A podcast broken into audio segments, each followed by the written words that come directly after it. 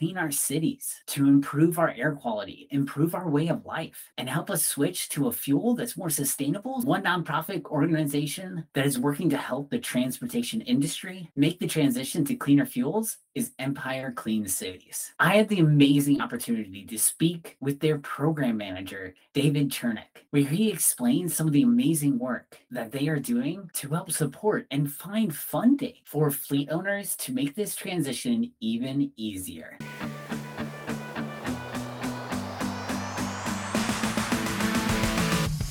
You're here for another dose of climate positivity on the Green Business Impact Podcast. Here we highlight the amazing work of green businesses from around the world that are fighting against climate change. If you are ready to be inspired to take action, ready to hear some amazing examples of how we are working to fight the climate crisis, then stay tuned because this week's episode will be the perfect hit of climate positivity. And so, to kick us off, David, do you mind just telling us about Empire Clean Cities and what you guys do? Yeah, you betcha. So, Empire Clean Cities, we're a 501c3 nonprofit environmental organization. Our mission is to ensure clean air quality for future generations. We're the US DOE's designated clean cities for the New York City and lower Hudson Valley area, but we're just one of over 75 coalitions nationwide, which are supported by the DOE and share similar missions to increase air quality and protect air quality for future generations by ensuring that citizens and stakeholders and fleets have access to the information they need to transition to low and zero emission vehicles in the transportation sector. Empire Clean Cities supports a lot of different projects in the New York City area and we're also part of a lot of coalitions with both with other clean cities coalitions and with or other organizations. So we wear a lot of different hats and, and, serve a lot of different roles but it's all in the service of ensuring that air quality in the new york city area and our region and our country is good and that we transition over to as many alternative fuel vehicles as we can whether that's biodiesel ethanol hydrogen fuel cell electric vehicles compressed natural gas. We're alternative fuel agnostic and we support all sorts of alternative fuels. And my name is David Chernack. I'm the program manager for Empire Clean Cities. Very cool. And when did you start with Empire Clean Cities? I started with them in the summer of 2021 after I finished my master's degree. So I've been with them for about a year and a half now. Nice. And how long has Empire Clean Cities been around for? Yeah, I think EC was designated in 2007. So about 15 years now. But the Clean Cities Coalition and the program itself has been around for, I believe, 30 years. That's right. We're celebrating our 30th anniversary this year. Very cool. And what is your guys' main focus right now? So we have so many. A lot of the projects that we're working on now are focused most about expanding infrastructure. Of course, there's a ton of federal money coming from the Inflation Reduction Act, from the bipartisan infrastructure law that is going to be providing all this new access to new charging infrastructure, to new biodiesel fueling infrastructure. A lot of this money is being designated and given to very broad coalitions with a lot of knowledge of how best to deploy those, how to deploy those most equitably in order to fit with the president's Justice 40 initiative that 40% or more of the benefits of these investments should be going to historically underserved and underinvested communities. So I'd say that's the biggest one, especially workplace charging and corridor charging with the NEVI plans, the National Electric Vehicle Infrastructure plans that were just published and are being finalized now by the Department of Energy. But again, that's all in the service of ensuring that the good, clean air quality, especially in areas like the Bronx in our service area. The Bronx is an area that sees a lot of truck traffic. Places like the Hunts Point produce markets see over 10,000 truck trips per day. And those trucks are almost uniformly at this point diesel. A lot of them are older and don't meet today's very strict emissions requirements. So those trucks are putting out a lot of NOx and SOx, nitrogen and sulfur oxides, of course, carbon dioxide, which enhances climate change, and things like particulate matter, which can lead to some very bad health outcomes, especially when there's it's concentrated like that in places like the Bronx. So that's primarily what we're focused on, and with the mission of ensuring that those benefits benefit everyone, especially those who have been the worst affected by poor air quality and uh, transportation emissions in the past. Yeah, definitely. I think that's a really big point too. To say clean cities, it's not just about cleaning up the transportation sector or trying to make our grid more clean, but it's also about the quality of air making our air quality better for us to breathe in because there's been all these cases about increases in asthma in children in older individuals and they're having all these types of respiratory issues because of the particulates and all sorts of matter that we're putting into the atmosphere, into the air that we breathe in. And so cleaning our cities is a lot about cleaning the air, making the air just higher quality and better for us to breathe in.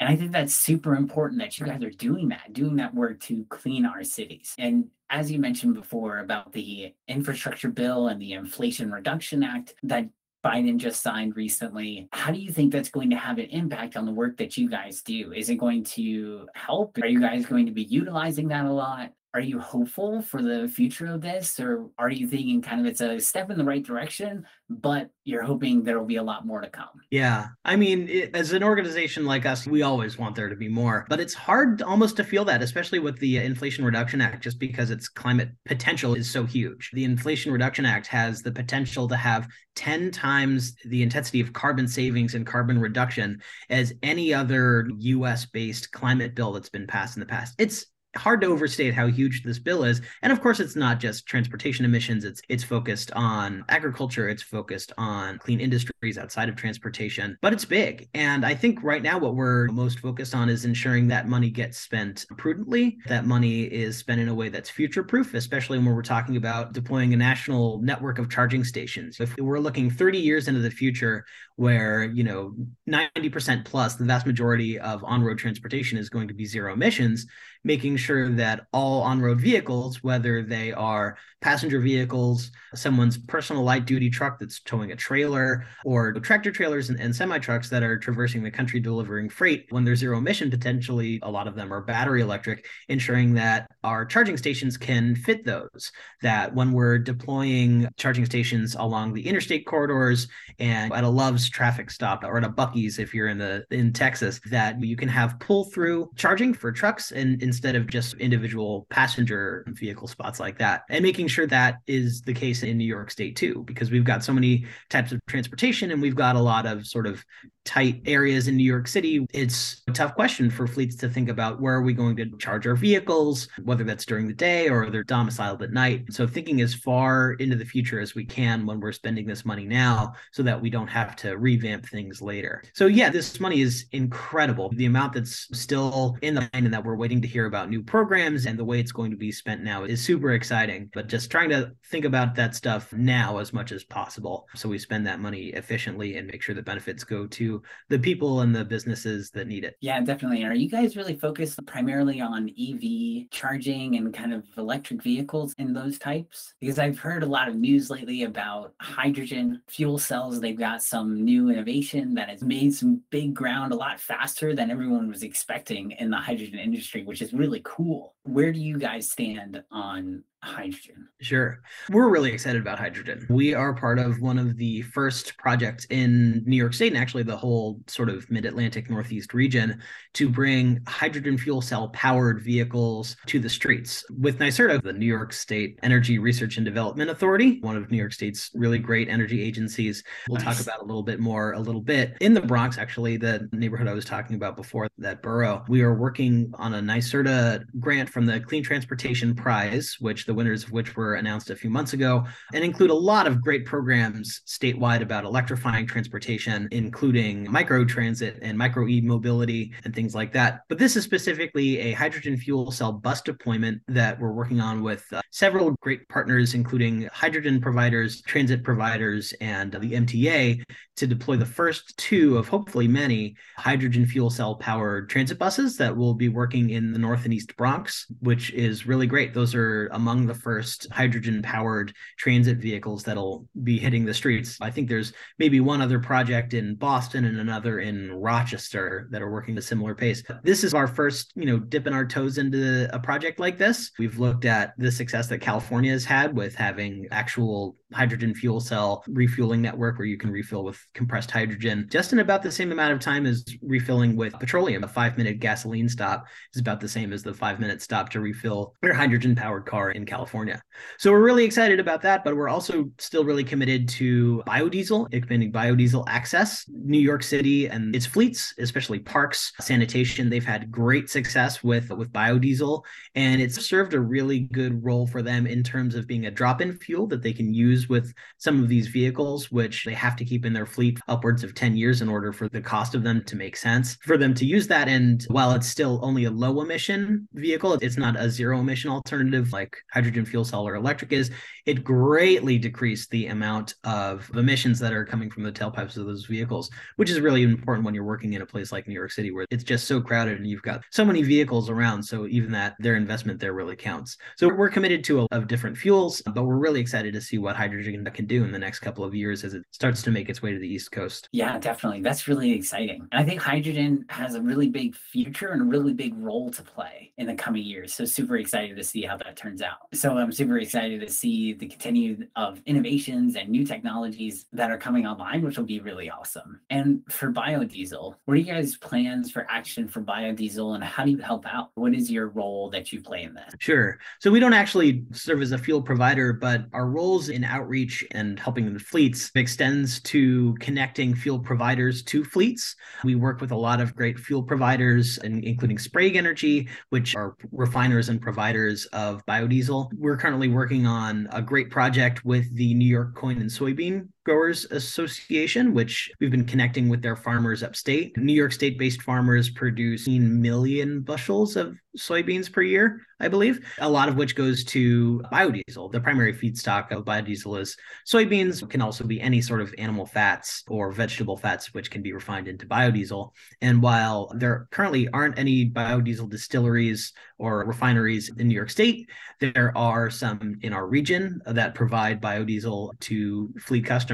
So we do as much outreach as possible as we can to fleets, especially trucking fleets that run diesel powered vehicles with Cummins straight six diesels, et cetera, to connect them with biodiesel providers because biodiesel is such an easy solution. And usually biodiesel, it's not a 100% biodiesel. It's blended with conventional petroleum diesel. 20% biodiesel is B20, 50% is B50, et cetera. And I believe at all pumps in New York State, all diesel that you get conventional pump is B5. So it's there's a little bit of biodiesel in there. But working with the fleets to connect them to biodiesel providers or find public biofuel fueling stations so that they can start reducing their emissions you know, basically as soon as they're able to get their hands on some biodiesel because it's an easy drop in fuel that will work in almost all diesel motors on today's trucks. Yeah, definitely. That's really awesome. And I know you guys also have a program where you're replacing pre 2009 vehicles and helping in that transition for fleet owners. Do you mind jumping more into that? Yeah, sure. So that's NYSERDA's New York Truck Voucher Incentive Program or TVIP or TVIP, which is a really great program that we've been working with NYSERDA with for the last couple of years. So Truck Voucher Incentive Program is a statewide program that's focused on getting older class four through eight school buses, transit buses, port cargo handling equipment, paratransit buses, and of course, uh, trucks off the road in favor of cleaner, more modern alternatives. So, as I mentioned, it's class four through eight vehicles, and the program has recently transitioned to being a zero emission program. So, what the program does is goes to fleets and we go to fleets we're doing a lot of the outreach and a fleet that has say a few pre 2009 when regulations weren't as strict as they are now so those are the most polluting vehicles and connects them with voucher funding to replace those vehicles with a similar with usually they want it to be the same vehicle class replacing a class 7 with a class 7 with a zero emission alternative battery electric fully electric or hydrogen fuel cell vehicle. And the reason that it's replacing those vehicles and the way it goes about that is ensuring that those pre 2009 vehicles don't make it back onto the road, whether they get exported or just get re registered here in the States by ensuring that they're scrapped. So there's a scrappage element. So upon the scrappage of a pre 2009, say, school bus, that engine block gets destroyed, the chassis gets destroyed, and that ensures that it doesn't make it onto the road in any other way, shape, or form, and it gets recycled and replaced with a battery electric alternative. So the program has been running for a few years now, but just in the last summer, I transitioned to being zero emission only.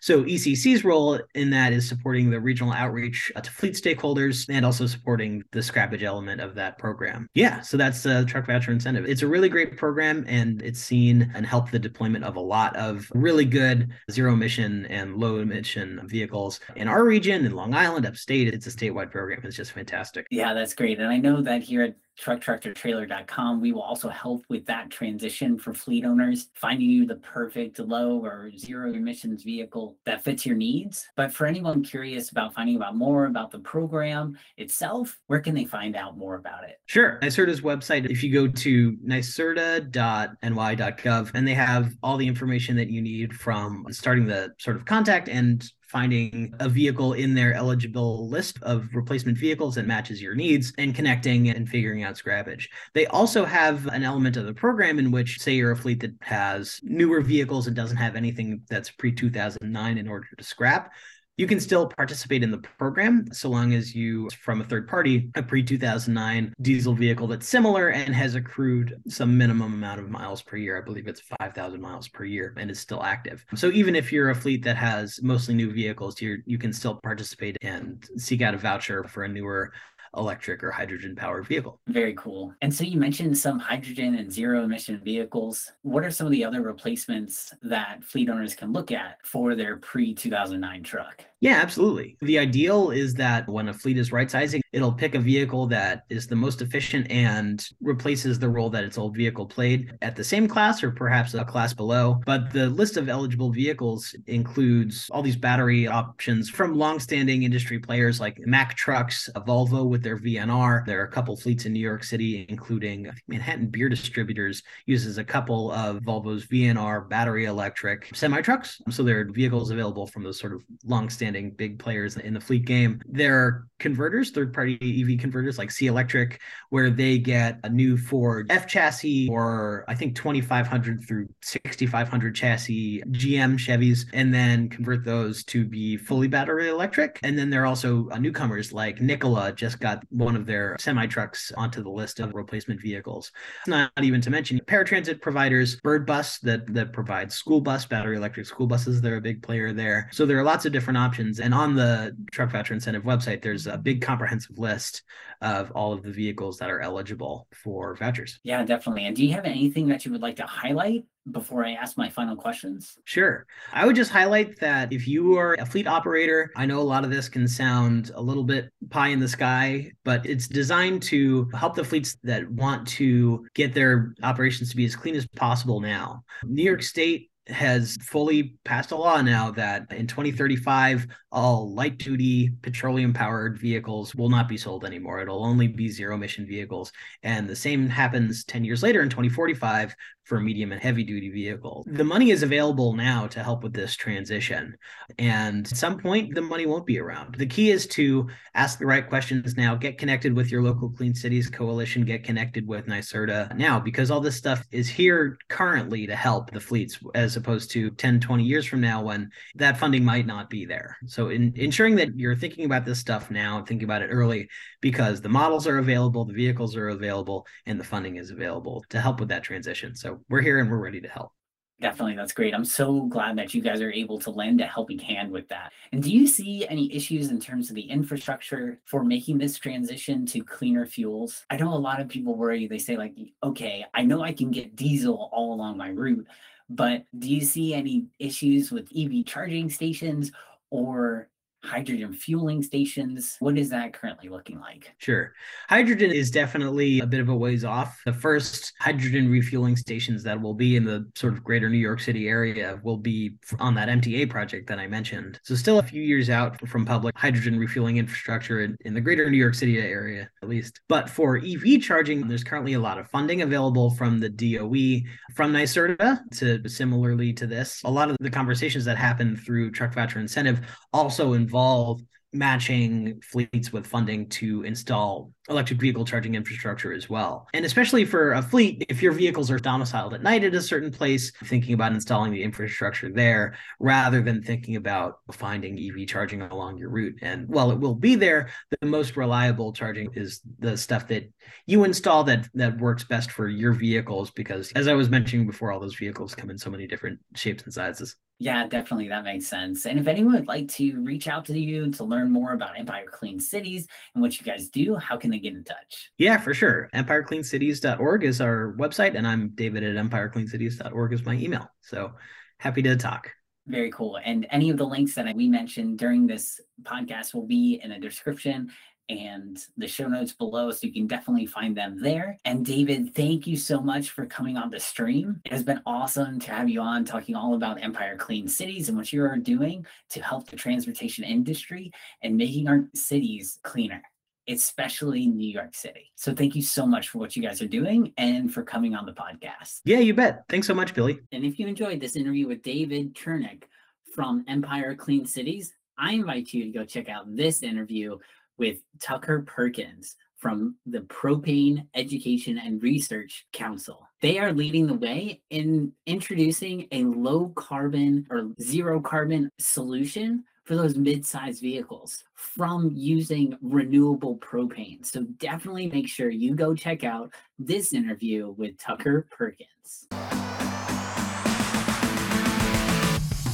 Thank you for listening to another episode of the Green Business Impact Podcast. We hope you enjoyed hearing your weekly dose of climate positivity. In a world that constantly inundates you with the negative things happening, it can be great to take a break and hear some great things happening in the world. Make sure to hit subscribe on Apple Podcasts or your favorite podcast app to stay up to date with the latest and best interviews of the top minds in the green industries. And if you are interested in launching your own podcast to make an even larger impact on the world, then look no farther than the podcasting platform that I use here to launch every single episode of Green Business Impact, Podbean. I searched through all the different podcasting platforms out there, and the best choice by far was Podbean. They give you truly the best value and all the resources you need to spread your message to the world by easily connecting you to all the different podcasting networks like Apple Podcasts, Google Podcasts, all of them. And they give you so many resources and opportunities to monetize it as well. So if you are on the fence about which podcasting platform to go with, make sure you check out the link in the description below to register your podcast with Podbean. Thanks again, and we can't wait to see you back here next time for another hit of Climate Positivity.